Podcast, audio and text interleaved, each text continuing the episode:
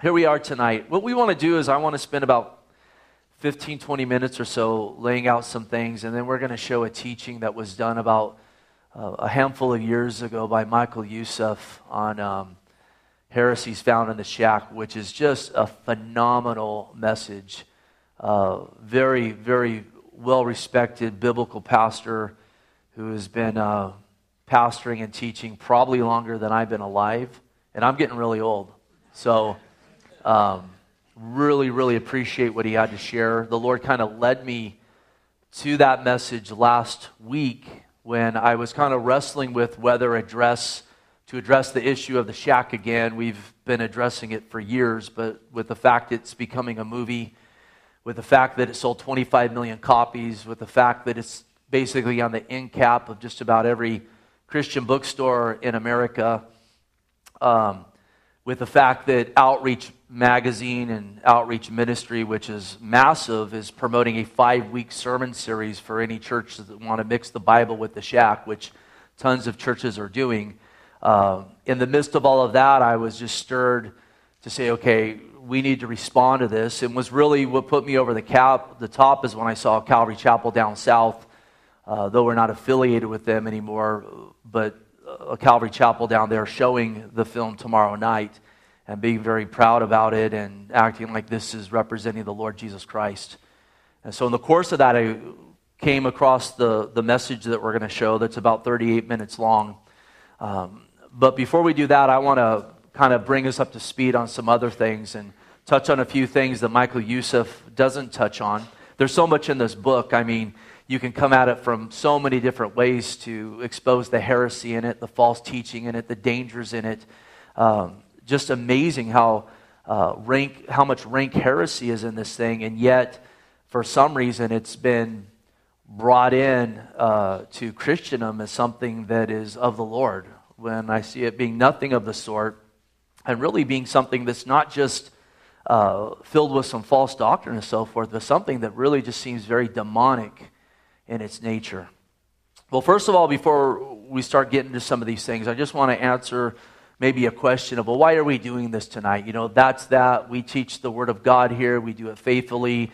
So why don't we just, you know what, continue to go through the Word of God systematically on a night tonight? We could be in Exodus. Why take the time to address this? Well, number one, I already talked about you know, the mass influence of this book and of the movie, and you know what, how many people are holding it up as something that is Christian. Um, with all the false teaching in it, we got to understand that we are called to contend earnestly for the faith. There are certain things that come along that we just really have to speak on. In fact, we'll, Lord willing, see this Sunday that the scripture says if you know the right thing to do and you don't do it, it's sinful.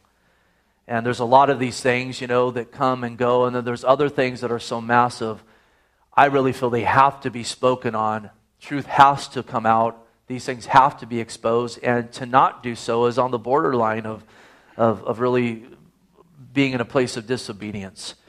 Jude, verse 3, and it's there in your notes. It will be up here. It says, Beloved, while I was very diligent to write to you concerning our common salvation, I found it necessary to write to you, exhorting you, exhorting you to contend earnestly for the faith. And notice, contend earnestly. This is an urgency. This isn't something to be done lightly or taken lightly, but it's a picture of a continual war being waged. Exhorting you to contend earnestly for the faith which was, which was once for all delivered to the saints. For certain men have crept in unnoticed, who long ago were marked out for this condemnation, ungodly men who turned the grace of our God into lewdness and deny our only Lord God and our Lord Jesus Christ. So Jude here and in many of the, uh, many of the other epistles, uh, it talks about false teachers, false gospels, um, false doctrines being snuck into the church. Listen, the enemy never shows up, walks into the door with horns and a pitchfork and a pointy tail and say, Here I am. But the Bible speaks about uh, wolves in sheep's clothing. And whether these individuals know that they're doing this or not, I don't know. I'm not the person to judge their heart. Only God can do that. I'm not judging any hearts tonight, but absolutely we are to test doctrines. We're to test those things that are being held up as Christian, whether they are or not. And our standard is not our opinion, not our feeling, not if it helped me or not, not if it helped my neighbor or not, but is it lined up with the Word of God? The Word of God is our standard. And we cannot have a low view of the Word of God. And I really think the popularity of this book is in part because there is such a low view of God's Word in the world today. And sadly, there's a low view of God's Word in much of what is called the church or Christendom today. We see really, really clearly in Scripture that individuals that preach false gospels are accursed. And again, it's not my place to make the judgment concerning one's heart, but absolutely the standard is the Word of God. And the Word of God says if someone comes and he preaches a false gospel, that they are under a curse. Galatians 1 6. I marvel that you are turning away so soon from him who called you in the grace of Christ to a different gospel, which is not another, but there are some who trouble you and want to pervert or corrupt the gospel of Christ. But even if we or an angel from heaven preach any, any other gospel to you than what we have preached to you, let him be accursed. And as we have said before, so now I say again if anyone preaches any other gospel to you than that which you have received, let him be accursed. This is very clear. The gospel of Jesus Christ is Jesus died for our sins according to the scriptures. He was buried. He rose again from the grave according to the scriptures. And any who would repent and put their faith and trust in him would have forgiveness of sins and everlasting life, a right relationship with the living God. As Jesus said, I am the way, the truth, and the life. That is the gospel.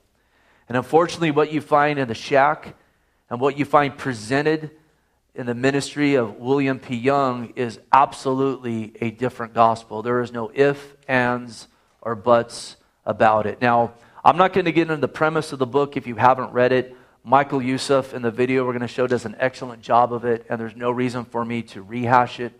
But basically, what you find in the book is this individual who has had a tragedy. His daughter has been murdered. He is trying to figure things out, and he ends up going to the shack, thus the name of the book, and having these conversations with God the Father, the Son, and the Holy Spirit represented in different people. The Father being a, uh, a, a, black woman, the Holy Spirit being an Asian man, and Jesus being a Middle Eastern man. And uh, I, I, won't even get into all the heresy in that. Michael Youssef touches on that, so I'll leave that to him. But what I do want to talk about are the major false gospels that are in this book. The first being universalism. Universalism is the unbiblical doctrine that all people will eventually be saved. That everybody, doesn't matter who they are, how they live, whether they put faith in Christ here on earth or not, eventually all of them will be in heaven and all of them will be saved. Paul Young told Wade Burleson in an interview or a conversation, and you can see the reference there in your notes. He said, Paul Young told me he is a hopeful universalist. And so it's this idea that, again, he believes that everybody, one way or another, will end up in heaven. Now, again, many may step back and say, well, that sounds like a wonderful thing, and anyone can go to heaven, but absolutely you can only go if you choose to put faith in the Lord Jesus Christ. In the book, The Shack, on page 182, the, shack, the Jesus in the Shack tells Mac, he says, those who love me come from every system that exists. They were Buddhists or Mormons, Baptists or Muslims. I have no desire to make them Christians, but I do want to join them in their transformation into sons and daughters of my Papa, into my brothers and sisters. So you see, no desire to convert people to Christianity. And again, in the Bible, followers of Christ are called Christians. No desire for that. But again, instead, this idea that one way or another, everyone will be joined to the Father in fellowship because God is going to allow them to come as they are. Also, in page 109 of the shack, again, the Jesus of the shack tells Mac uh, that he is the best way any human can relate to Papa. And notice, he doesn't say the only way, but he says the best way. This is a contradiction to what Jesus Christ and the Word of God says. Does Jesus say, I'm the best way to come to the Father? He doesn't say that. In John 14, 6, Jesus said, I am the way, the truth, and the life, and no one comes to the Father except through me. Jesus Christ is the only way. He is not another way, and He is not simply the best way. Again, in the garden, remember Jesus said to the Father, If there is any other way, let this cup pass from me. Nevertheless, let your will be done. And for Jesus to go to the cross just to make another way, it really blasphemes the cross of Calvary and it tramples the shed blood of Jesus Christ underfoot. And I take issue with that. I think the Lord takes great issue with that. Look at, if you were to come to Refuge Church, as you guys know, at Tuscadero, when it was designed, it was like spaghetti was taken out and it was thrown down all the different roads and whatnot. I could literally probably tell you five or six ways to get to this building. But if I knew where you were coming from, I could give you the best route, the best way to get here. But that doesn't apply, it's the only way. And yet, in this book, we see this universalism presented. And you'll see this in several statements from William P. Young. He's very bold about it. He believes that everybody will eventually end up in heaven, no matter what choices or decisions they make here on earth, whether to put faith in Christ or not. Matthew 7:13 Jesus said, "Enter by the narrow gate, for wide is the gate and broad is the way that leads to destruction, and there are many who go in by it, but narrow is the gate and difficult is the way which leads to life, and there are few who find it. That's a contradiction to universalism. Jesus made it, Jesus made it very clear many will, again, be under judgment, will go to an eternal hell, but there are few that will come to faith in Him and have eternal life. Next, we find in this book pantheism being presented. This is an unbiblical doctrine that identifies God with the universe or regards the universe as a manifestation of God. It teaches that God is everywhere and in everything, or in other words, all is God. And yet we do not find this in the scriptures. In Genesis 2:16 it says, "And the Lord God commanded the man saying, of every tree of the garden you may freely eat, but of the tree of the knowledge of good and evil you shall not eat." Notice here, "For in the day you eat of it you shall surely die." That word die in the Hebrew means separation. God is the giver of life. God had given man life. Man was in fellowship with holy God because there was no sin. And when man chose to eat of that tree, he was separated from God Almighty. God did not dwell in me before I came to Jesus Christ. God did not dwell in you before you came to Jesus Christ. God does not dwell in the unbeliever because sin and light, sin and holiness cannot be mixed together. We see this clearly in Scripture. Ephesians 2:11 it says therefore remember that you once Gentiles in the flesh who are called uncircumcision by what is called the circumcision made in the flesh by hands that at that time you were without Christ being aliens from the commonwealth of Israel and strangers from the covenants of promise having no hope notice here and without God in the world. But now in Christ you who were once far off have been brought near by the blood of Christ and so we see this clearly in Scripture. Before we came to know the Lord, we were without Christ. In faith in Jesus, now the Holy Spirit comes to dwell within us. And yet you see this pantheism being peddled throughout Christendom today.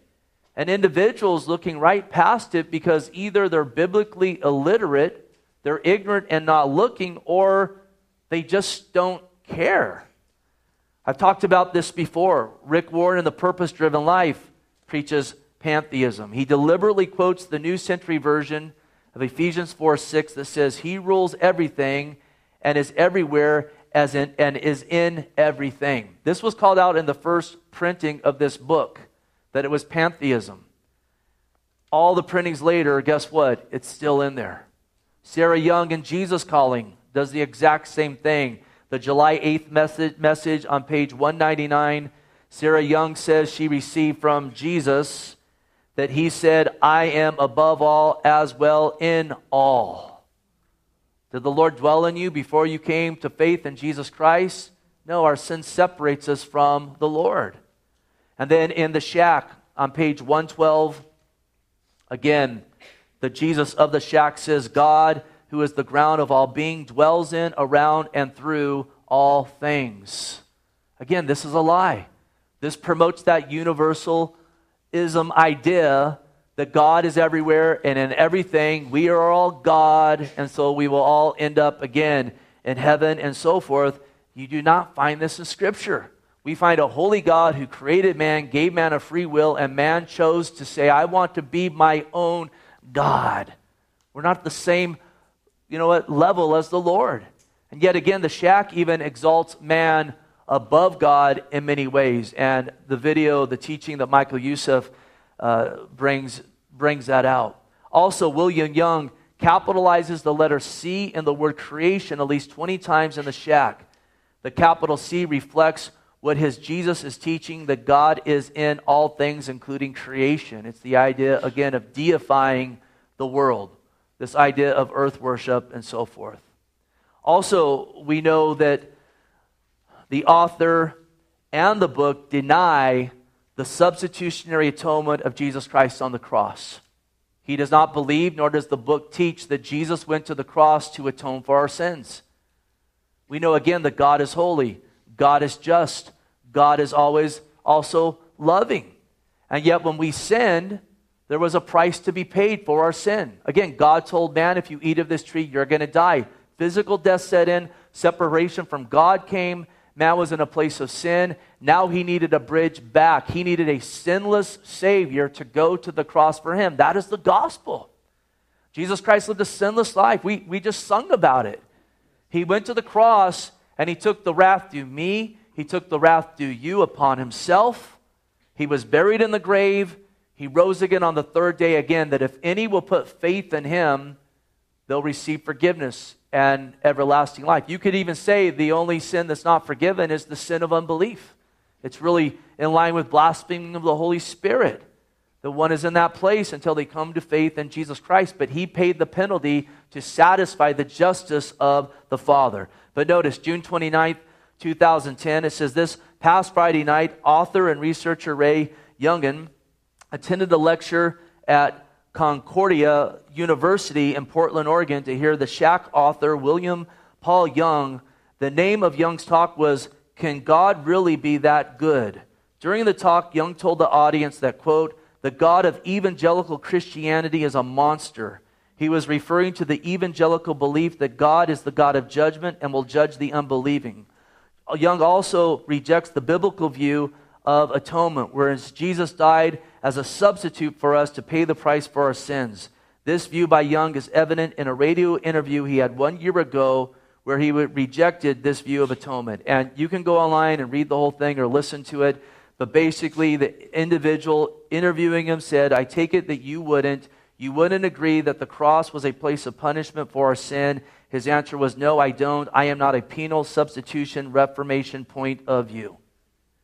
And then on page 120 of the shack, Again, the God of the shack says, I don't need to punish people for sin. Sin is his own punishment, devouring you from the inside. It is not my purpose to punish it, it is my joy to cure it. And this is such doublespeak because what is the cure for sin? It was Jesus being punished for us. Absolutely, the cure, the cure is Jesus taking the wrath to us. This is the gospel. This is the gospel.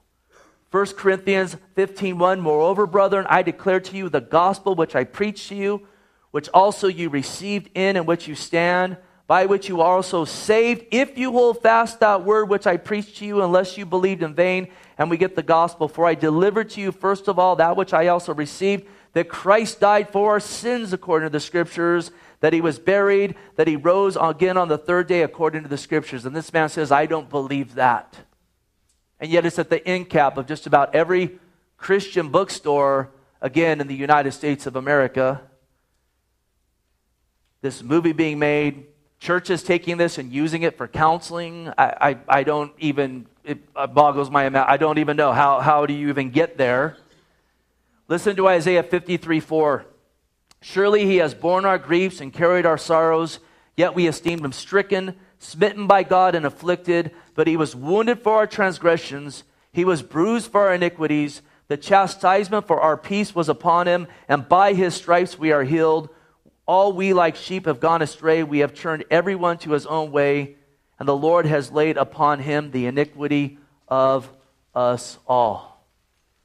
So, right here, we see universalism, pantheism, and a rejection of the substitutionary atonement of Jesus Christ upon the cross of Calvary. False gospel, false gospel, false gospel, and yet it is presented as Christian. It is presented as representing the God of heaven who sent his Son to die for us. It tramples the blood of Jesus Christ underfoot. You can't get saved reading this book, but what you can do is, you know what, comfort people going to hell that it's okay. You don't need to come to Christ. Again, listen, just about everybody who is somewhat familiar with the scripture that looks at this thing and says, Does this line up with the Word of God? will admit that it's full of doctrinal error. You can go online and type in the Shack Heresy, and you'll find articles from everything from Christianity Today to Charisma Magazine and everything in the middle talking about the error in the book. Yet, because it plays on people's emotions and tickles their ears, it really appeals to man's flesh and rebellious sin nature. It just seems to get a pass. And the defense that is always brought up is it's just fiction. It's just a movie. Lighten up. What's wrong with you guys? And again, listen, if it was just down at Barnes and Noble and being presented as, you know what, one, I, one man's idea of God, that maybe would be fine. There's things like that all over the place. But it's presented as the God of the Bible the Jesus Christ of the Bible. Again, it's put forth in Christian arenas and so forth as being something to be able to help you with your walk with God when it denies the gospel itself. But again, the defense always is not, well, it's sound biblically. No, the defense is, it's fiction. But listen what the Bible says about fiction. The word fable is used here in the New King James Version. If you look at this word in the Greek, it means a myth, a tale, or, are you ready for it? Fiction. 1 Timothy 1 3. As I urge you when I went into Macedonia, remain in Ephesus that you may charge some that they teach no other doctrine, nor give heed, which means to apply to oneself, fables. Don't give heed to fiction. Don't take fiction and apply it to your walk, your Christianity. Don't do that. And endless genealogies was cause disputes rather than godly edification, which is in the faith. And then notice 2 Timothy 4 1 through 5. And this is where I think we are seeing prophecy being fulfilled. He says, I charge you there before God and the Lord Jesus Christ, who will judge the living and the dead at his appearing and his kingdom. Preach the word. Be ready in season and out of season. Convince, rebuke, exhort with all long suffering and teaching. Notice verse 3.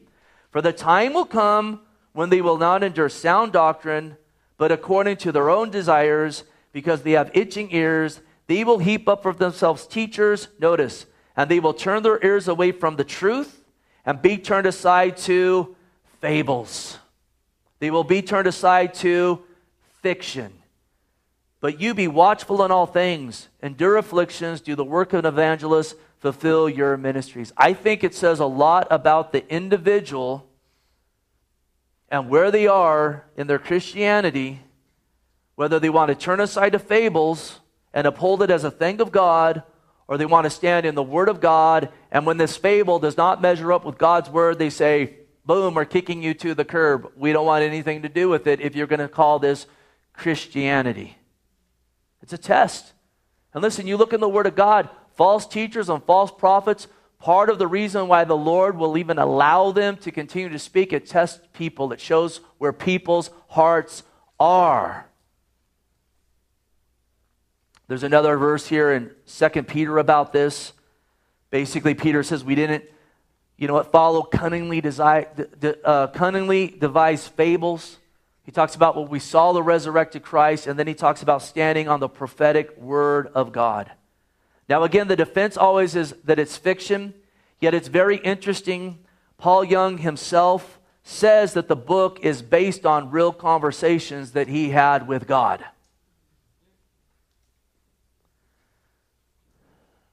You guys, we might go a little bit over. I want to read this. Remember, I'm thinking about this is, this is from his blog, August 15th, 2007. Remember, I'm thinking about writing this for my kids, so I'm searching for a good vehicle to communicate through. I figure a good story would be great, but I didn't have one, so I started with what I did have conversations. So, off and on for about three months, I wrote down conversations, conversations that I was having with God mostly, but which often included friends and family.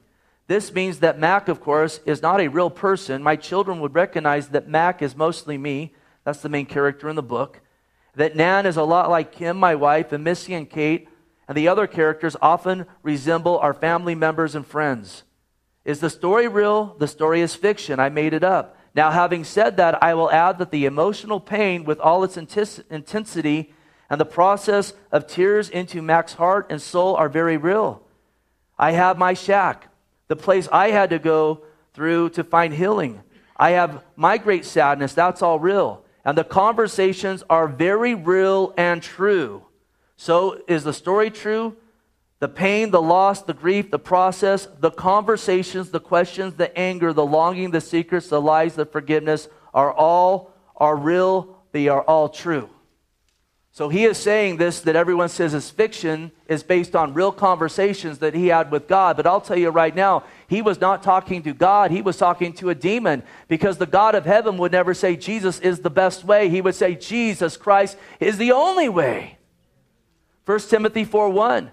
Now the Spirit expressly says that in latter times some will depart from the faith, giving heed to deceiving spirits and doctrines of demons, speaking lies and hypocrisy having their own conscience seared with a hot iron. Listen, if all of a sudden you start having conversations with God, you better test every word that is being said. Because we know primarily God communicates to us through His Word. Now, the Holy Spirit can put, impress things upon our hearts, but God has spoken to us through His Word, and we test everything by the Word of God. And so, what everyone is saying is just fiction, which that in itself does not measure up because it contradicts the Word of God. We're not to heed fiction. Paul Young himself says these are conversations he had with God. Now, again, and I'm almost done here, if it's just fiction or a fable, which we are to shun and when it contradicts the Word of God and it's being presented as something that is Christian, and even worse, listen, if it's from conversations with demons, why is it being mixed with the Bible and being held up as truth by so many? Why are so many churches promoting this as a good thing?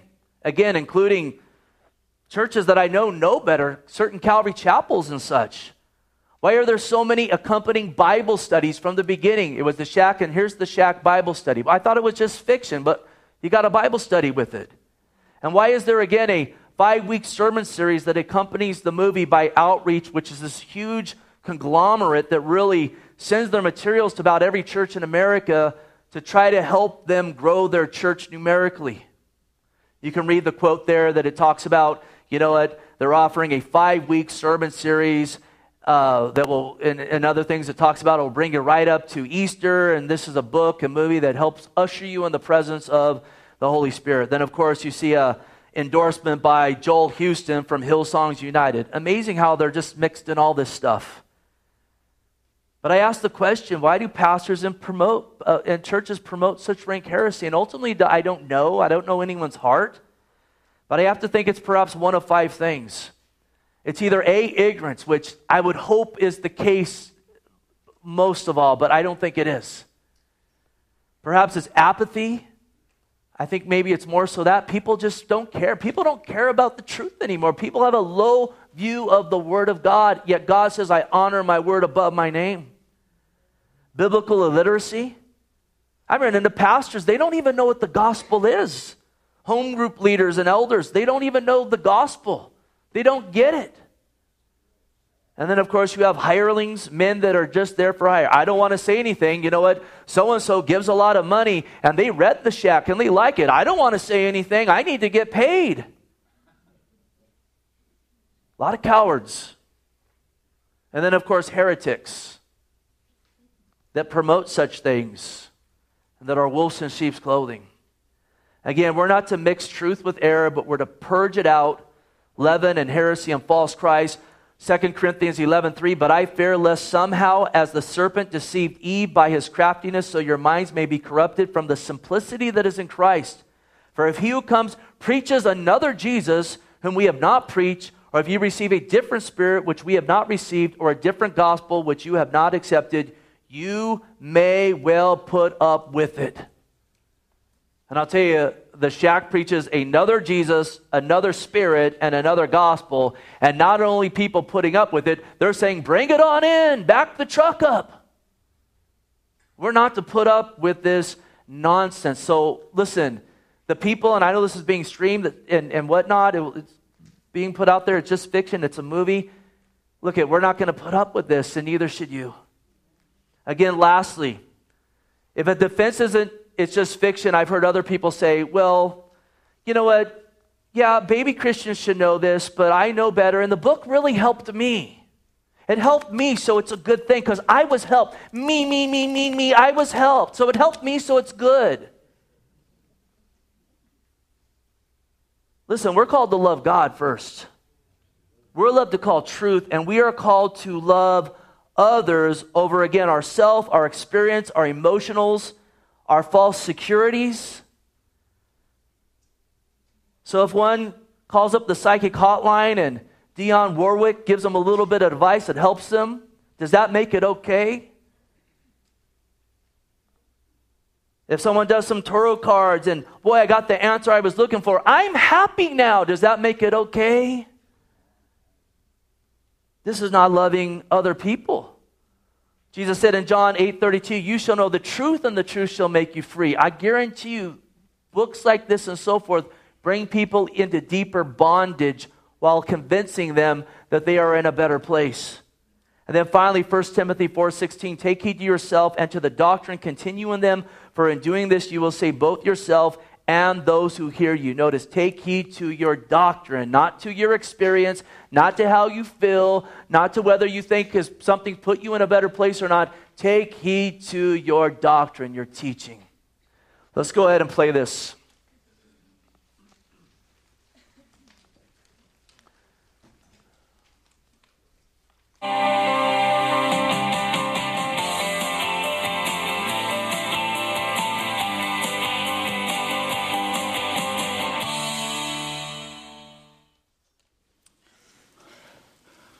I remember only this is to be the third time in all 33 years uh, that I have taken a sermon time, an entire sermon time, to focus on a book. If you are a member of this church, you must surely know that I am first and foremost a Bible preacher, that I'm first and foremost a Bible expositor that I am first and foremost an exhorter of people from the Word of God, not my opinions. That has always been, is, and always be my primary call until God calls me home. That's just who I am.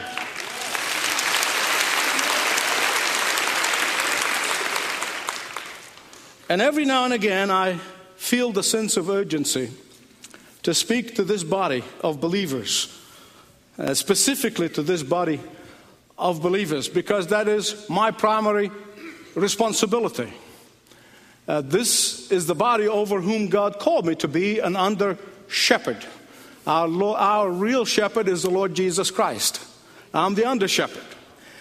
And as the under shepherd, I have one primary responsibility, and that is to feed you not on pop psychology or my ideas, but upon the Word of God. That's the only food that is worthy of the name. And that's what I do here. I feed you upon the Word of God. But also, my primary responsibility is to protect the flock over whom the Lord has placed me as an under shepherd. You and I are under obligation before God to take all teaching, all preaching, especially my preaching, and place it in front of the mirror of the Word of God. And if it doesn't tally with the Word of God, toss it out. That's just a fact.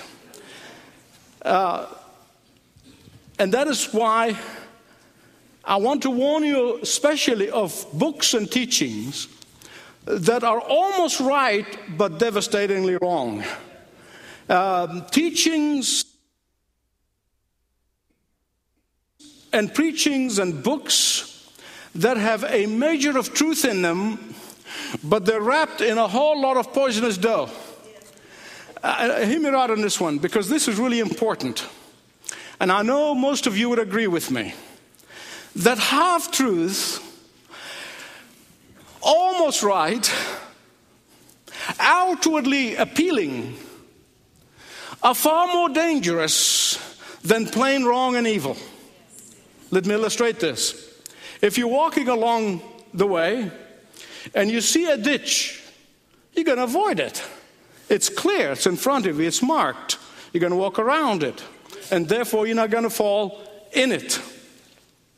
But if that ditch is covered with beautiful landscape and beautiful flowers, and if you're walking and not watching, chances are you might fall in that ditch.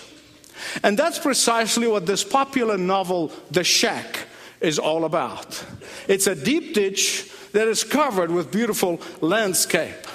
And sadly, to my heartbreak, and please listen, I do not make this statement in any form of exaggeration. I lost a lot of sleep over this.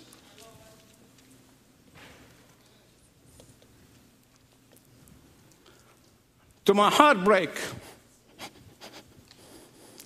many Christians are falling in that ditch. Many churches are studying in their Sunday school classes. Uh, many schools are handing it out to their students. Many pastors are singing its praises. Christians are giving it away by the caseful to their friends with statements like, It changed my life. Read this book. A minister said it was better than three years in seminary. All I can say is he went to a very sorry seminary. But, beloved, it is of vital importance for me to deal with this book. And in doing so, I know listen carefully, I know that I am risking the anger and the ire of some of you who like this book.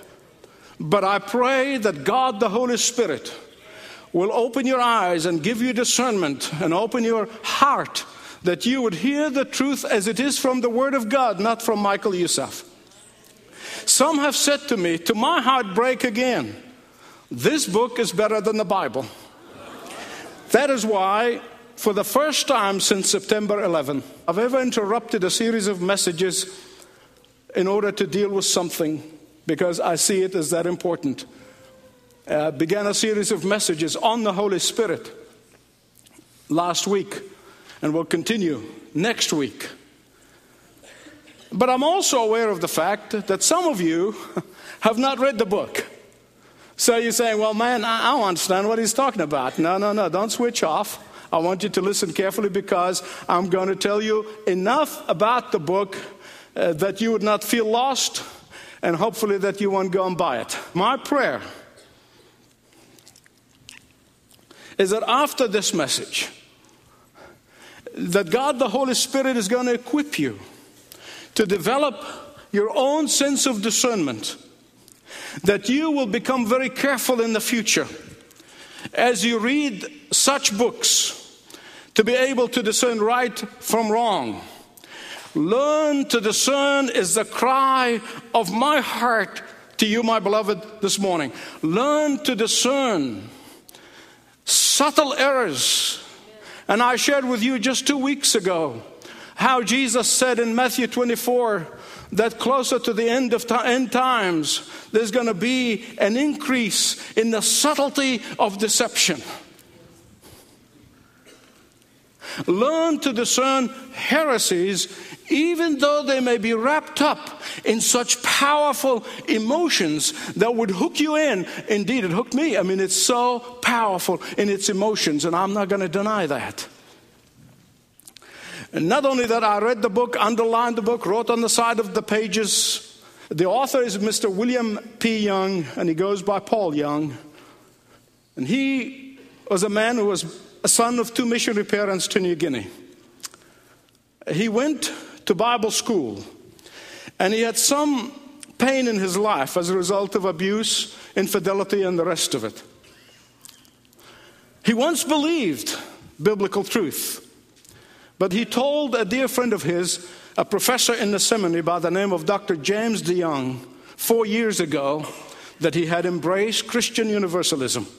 Universalism is sweeping the landscape of American Christianity. This heresy, tornado like, has started in a small circle uh, within the Unitarian Universalist Church and then began to sweep across the mainline denomination, literally destroying it in its wake. And now the winds of universalism is blowing so hard in the so-called evangelical churches on those who so-called born again, of those who supposed to believe in Jesus. Uh, that wind is blowing so hard that now is shaking the churches to its rafter. And I believe with all my heart, and this is my personal opinion, that this particular heresy is the greatest challenge to this generation. It is the greatest challenge that you and our children and me we're going to be facing. What is universalism? Simply put, that Jesus is a way to God. That he may be the best way, as the book puts it, he may be even a person who say he is my way, but he's not the only way. And therefore, the Hindu, the Buddhist, the Muslims, and the secularists, and the humanists, and the agnostics, they're all are on different roads to heaven. They all have different ways of reaching the same destination, heaven. They all are going in different journeys to get to the same uh, direction, which is heaven. They all, as the book The Shack declares, are forgiven in the cross. And I want to say, if God wants to forgive every human being, why did Jesus come from heaven? Why did he have to die on a cross? Why didn't God just shout from heaven? He said, You're all forgiven. But to his credit, Mr. Young tried to answer the age old question where is God when the world is full of pain and hurt? Beloved, let me stop here for a minute. Because there's a fallacy going on among Christians. Because when we come to church and we're all wearing our Sunday best, we, we look great and and some of you walk in here with pain. I got news for you. Every one of you walk here with pain, including your pastor. We all have different pains. We all have sufferings. As long as we're living in this world, welcome to the human race.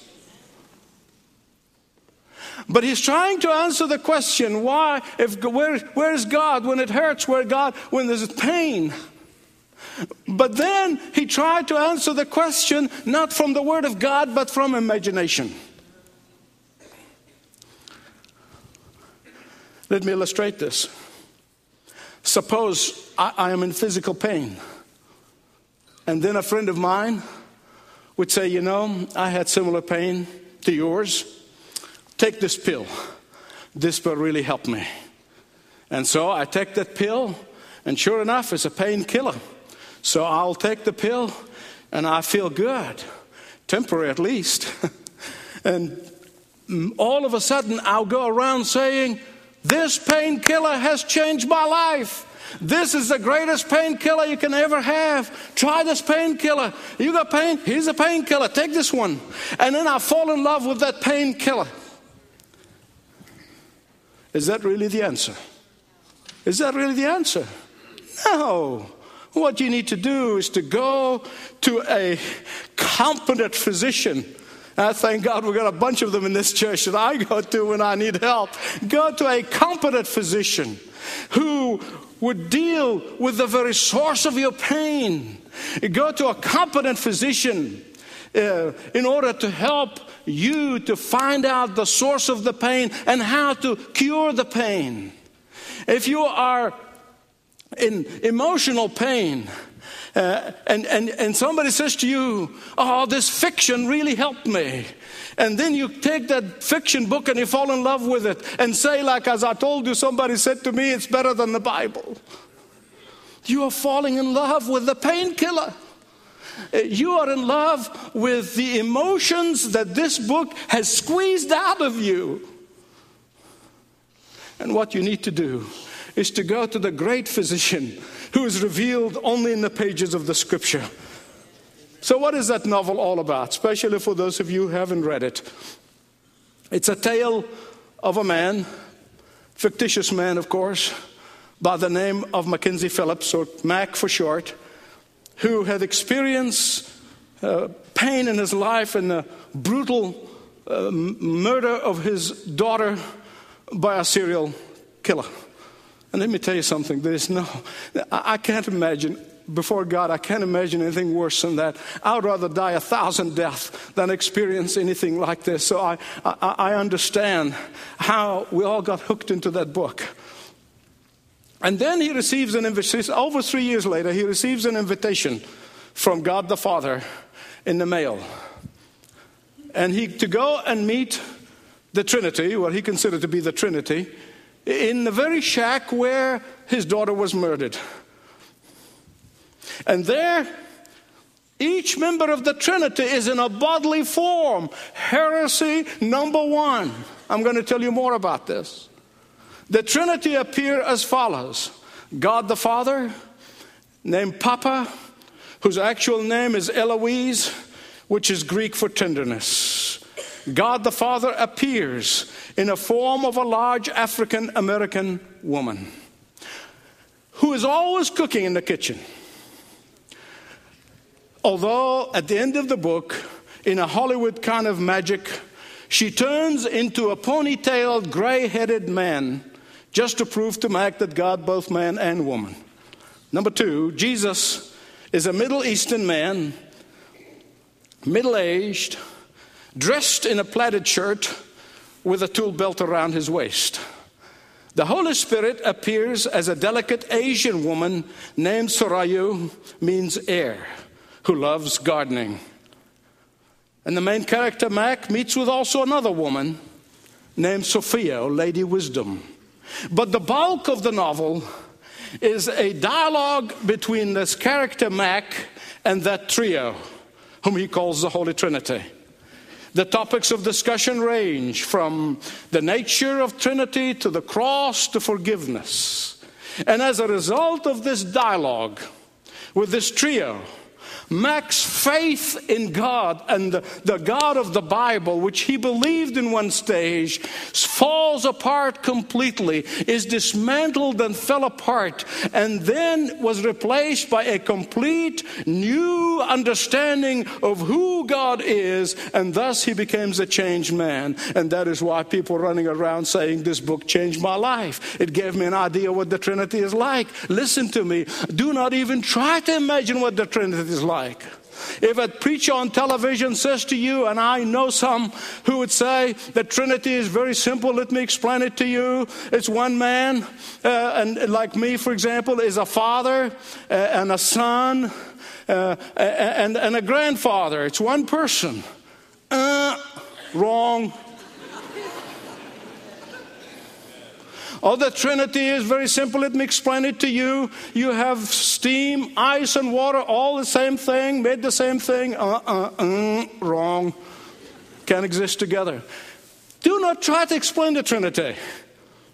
There are three persons in one God. I don't care who tries to explain it, it is wrong. No matter what it is, you cannot explain it.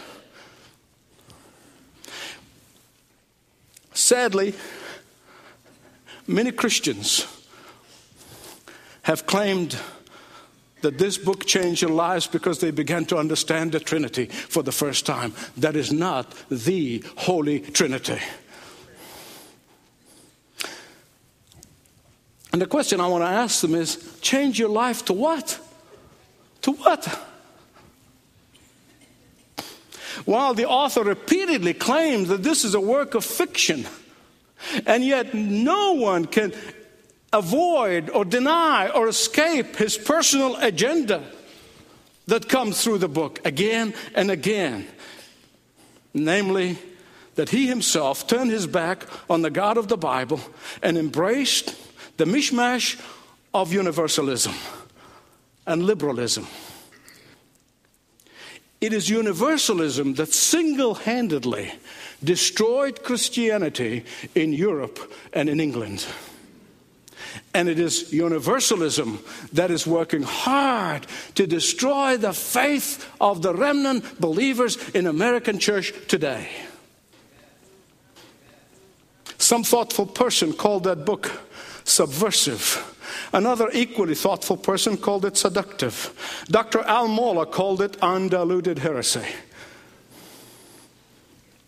Here's the summary of those heresies. I only summarize them for the sake of time, and you can even get more or read less or whatever. I just summarize 13 points of error of departure from the truth of the scripture and the word of God and the triune God that we know that he revealed himself in the scripture. Number one, that God the Father was crucified with Jesus. Error number one. Heresy number one. The Bible clearly says that he would not look upon his own beloved Son when he hung on that cross carrying your sins and mine because his eyes are purer than to see sin and to look upon sin. Secondly, that God is completely limited by his love and he could not practice justice.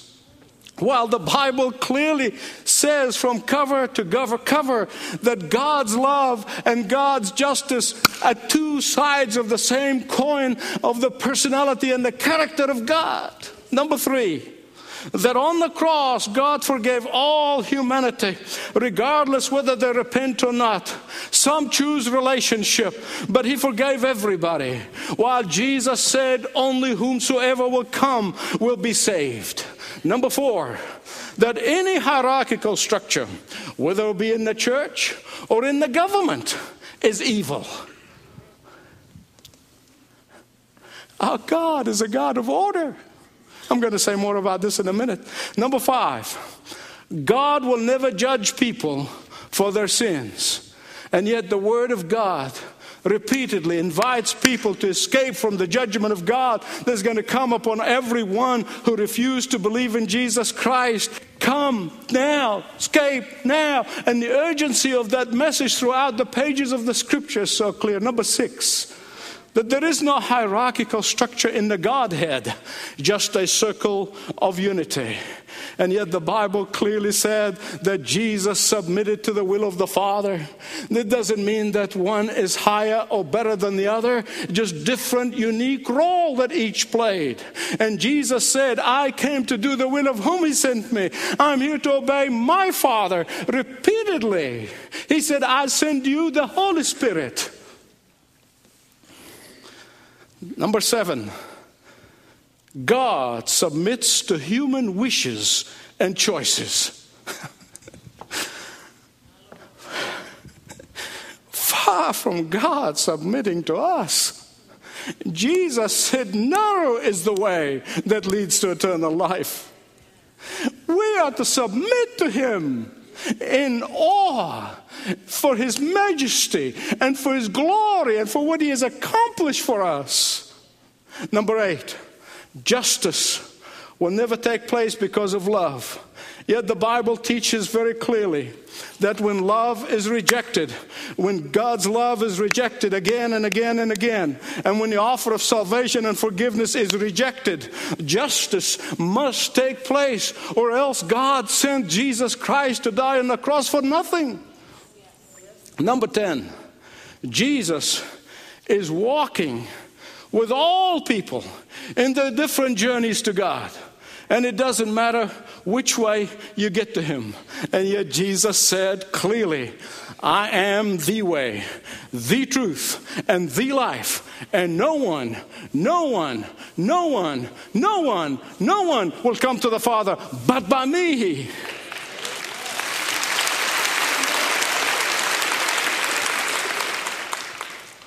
Number 11, Jesus is constantly being transformed with us humans.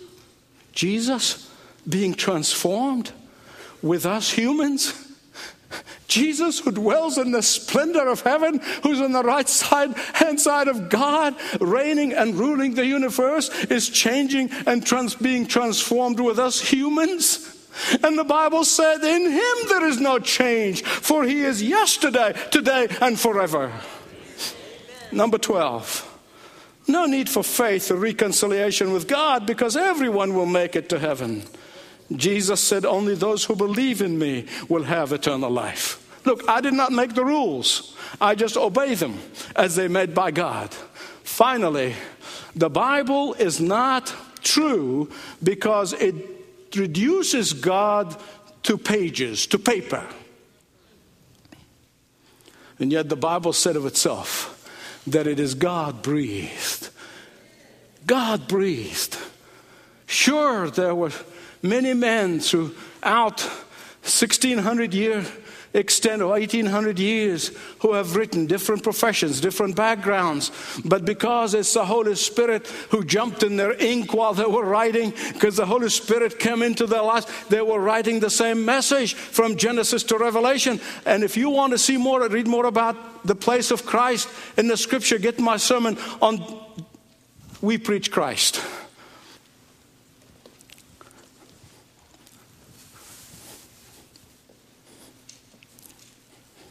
One of the most devastating aspects of this book, The Shack, is the absolute disrespect and disregard to the holy God by this main character.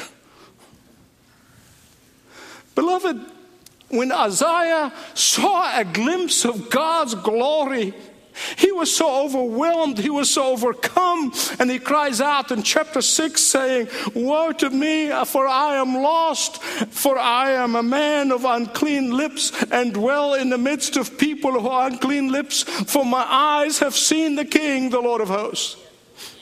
In Exodus chapter 3, when Moses encountered God in the burning bush, he hid his face because he was afraid to look upon God's glory. In Exodus 33, Moses was given just a glimpse of God's glory because God told him that if you look upon my face, you'll die. And John the Revelator, which I mentioned in the last message, this is a disciple whom Jesus loved, who leaned upon Jesus' shoulder when he was taken up to heaven and was given a revelation of the reigning, ruling, victorious Christ. He was so overwhelmed, he was so overcome because he saw the indwellers of heaven, the dwellers of heaven, the inhabitants of heaven crying, Holy, holy, holy, glory, glory, glory, that he fell on his face. And yet we see a man who puts God on trial and uses foul language in the presence of so called God the Father. And then he snaps at God with anger, so much so that he makes God cry. Beloved, this is not someone who is in the presence of the holy God of heaven and earth. He is in the presence of a God who is created in man's own image, a God who obeys man, a God who exists in man's figment of imagination a God who exists in man's needs and des- for man's needs and desires, a God who is controlled and manipulated by man. A God is like an idol, of like a Hindu idol, where they open the closet and get the idol out and have some talking to, and then put that idol back and close the closet. This is not the holy and righteous creator God of the Bible. This is not the powerful God who said, Let there be light, and there was light in that book, Papa, who he calls God the Father, speaks to the main character, Mac, and says, We, referring to the Trinity, limit ourselves out of respect for you, humans.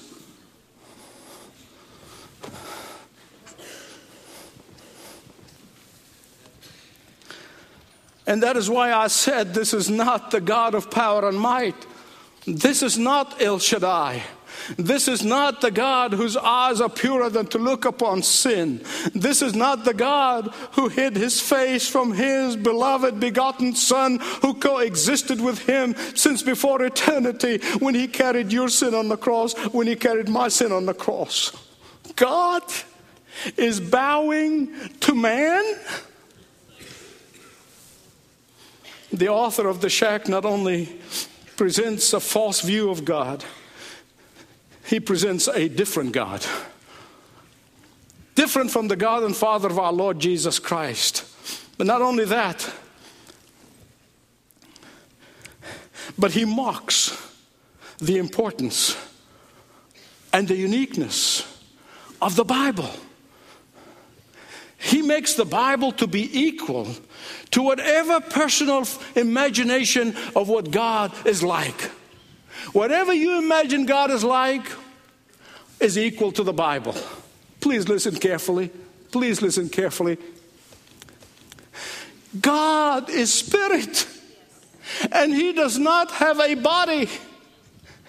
Yet He chose to reveal Himself in the masculine form. Nowhere does God reveal Himself as a goddess.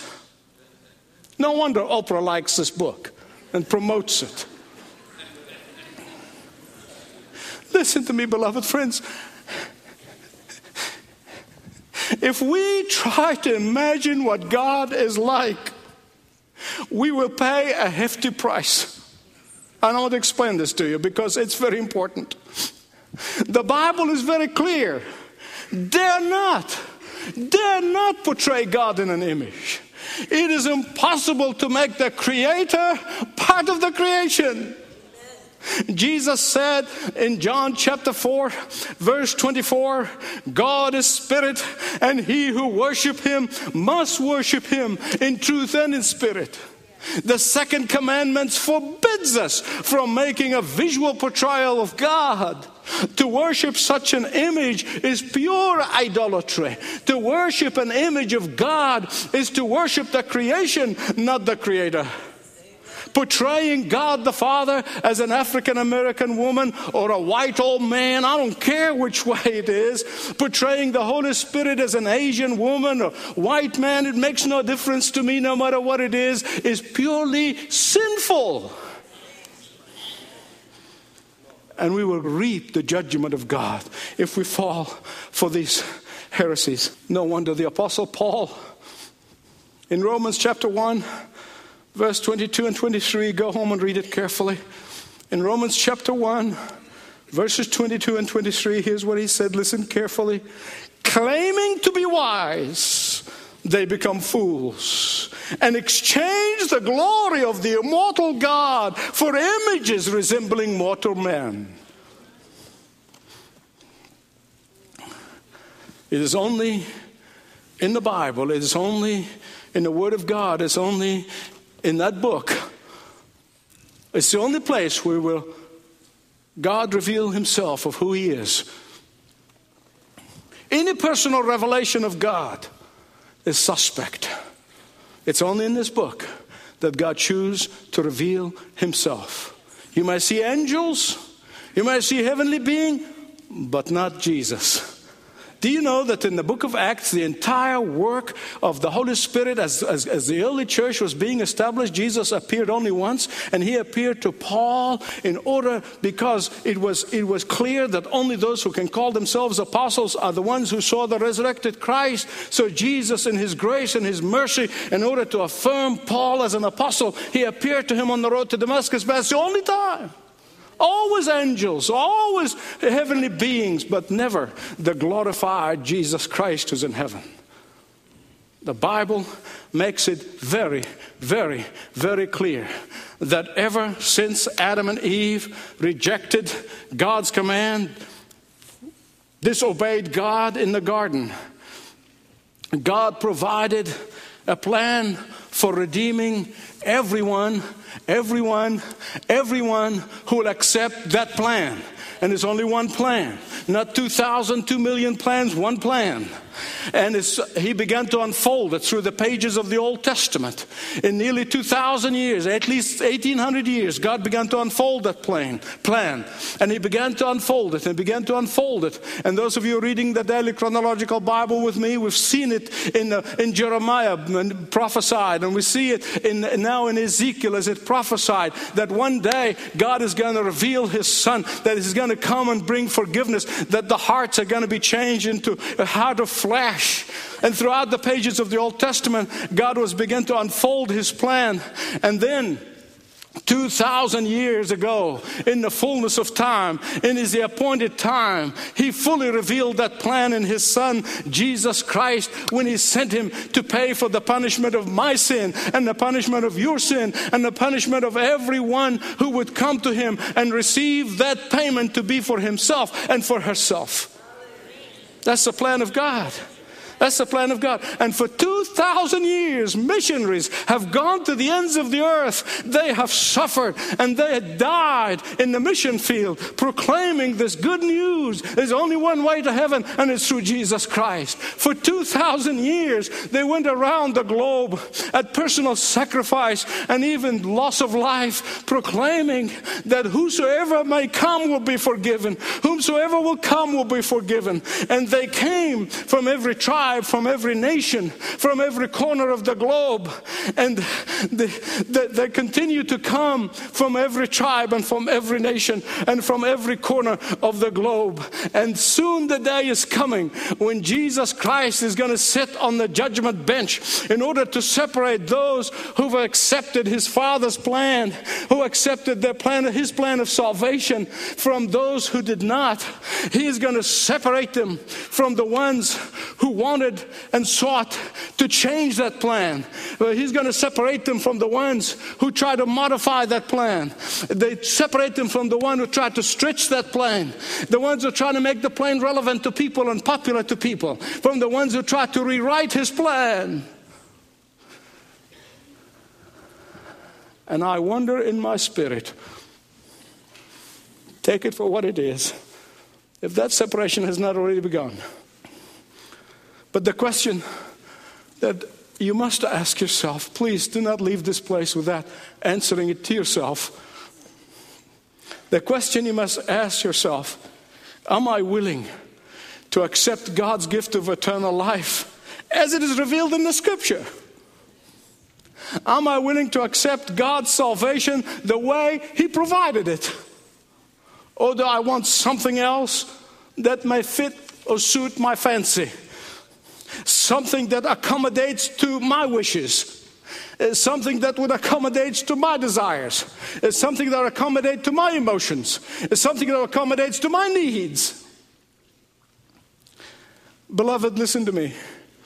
I, I know I can stand here and tear myself apart. If God the Holy Spirit does not speak to you, what I'm saying will mean nothing. And that's been the cry of my heart all week and the prayer of so many people around this place. Beloved, listen to me.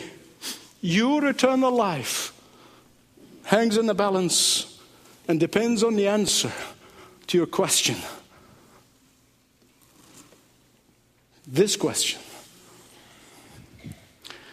In his book, The Great Divorce, C.S. Lewis it's very interesting that people are comparing this book with C.S. Lewis's fictions and, and, and, and John Bunyan's. They never depicted God the Father in the flesh in their fiction. Never. C.S. Lewis, whom I quote a great deal here, in that book he said the following that ultimately there are two kinds of people. Two. Those who say to God right there in this life, Thy will, thy will be done, and receive eternal life.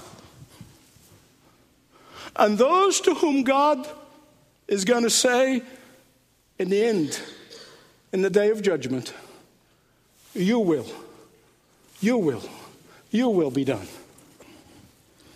To come to God and now and say, Thy plan, Thy will be done in my life ensures your eternal salvation. To say to God, I accept your plan of salvation unconditionally. It will bring you eternal life. To say to God, I accept the way you choose to reveal yourself in the pages of the scripture, not according to someone's imagination, will bring you eternal life.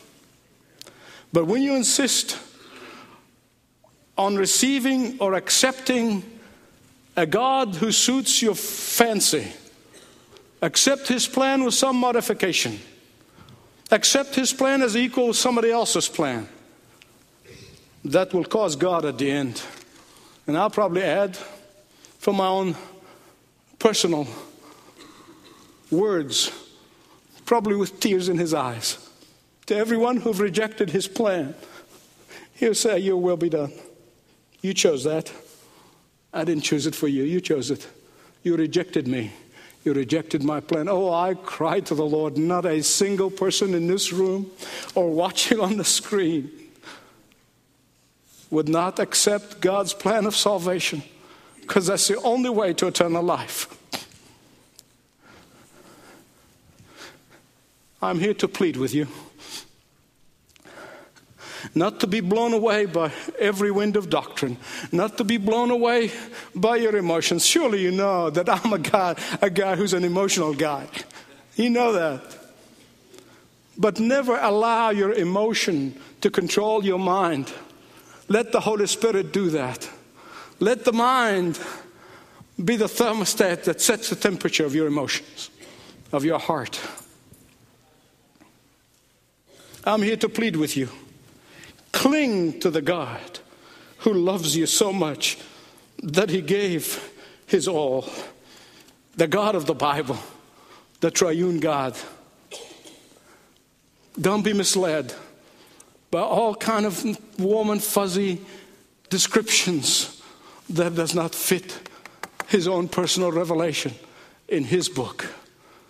And as we pray, if you're a person who have never accepted the plan of God for salvation, would you pray, Lord Jesus, I come to you. I receive you as my only Lord and Savior. Holy Spirit, teach me. Open my eyes so I can read your book with discernment. And if you're a person who knows the Lord and wandered off, you know, the Lord loves you. The reason you're here because He loves you and He wants you to hear this message. Say, Lord Jesus, I have fallen in the temptation of trying to imagine you what you're not. Help me to have discernment. Shall we all pray together? Passionately proclaiming. Well, I don't care, it's just a book. How can you not weigh this in the light of Scripture and be grieved? I hope tonight that you are equipped, stirred, encouraged. You heard the gospel message multiple times. If you haven't come to put faith in Jesus Christ, I would pray that you would do that tonight, now, if you haven't already. And um, I'd encourage you to share these things with others. And some people really receive it well and are very thankful and grateful that you took the time to share these things with them because they didn't know, and other people are indifferent, they don't care. Um, but still, we're not going to be judged based on how people respond, but on what we do with the truth. And uh, pray for those folks. And uh, share these things with others. Again, all the pamphlets and things out there are for you. This was live streamed tonight on our Facebook page their CDs and so forth. Take it, share it, hand it out, pray for folks. And uh, again, thank you for our time here tonight, God. We bless you. We honor you. We thank you. Thank you for all these folks that come out, God, that care about truth. And very blessed to be here with them tonight. Lord, be with us as we fellowship now, Lord, as we leave this place. And we ask and pray these things in Jesus' name. Amen. God bless you.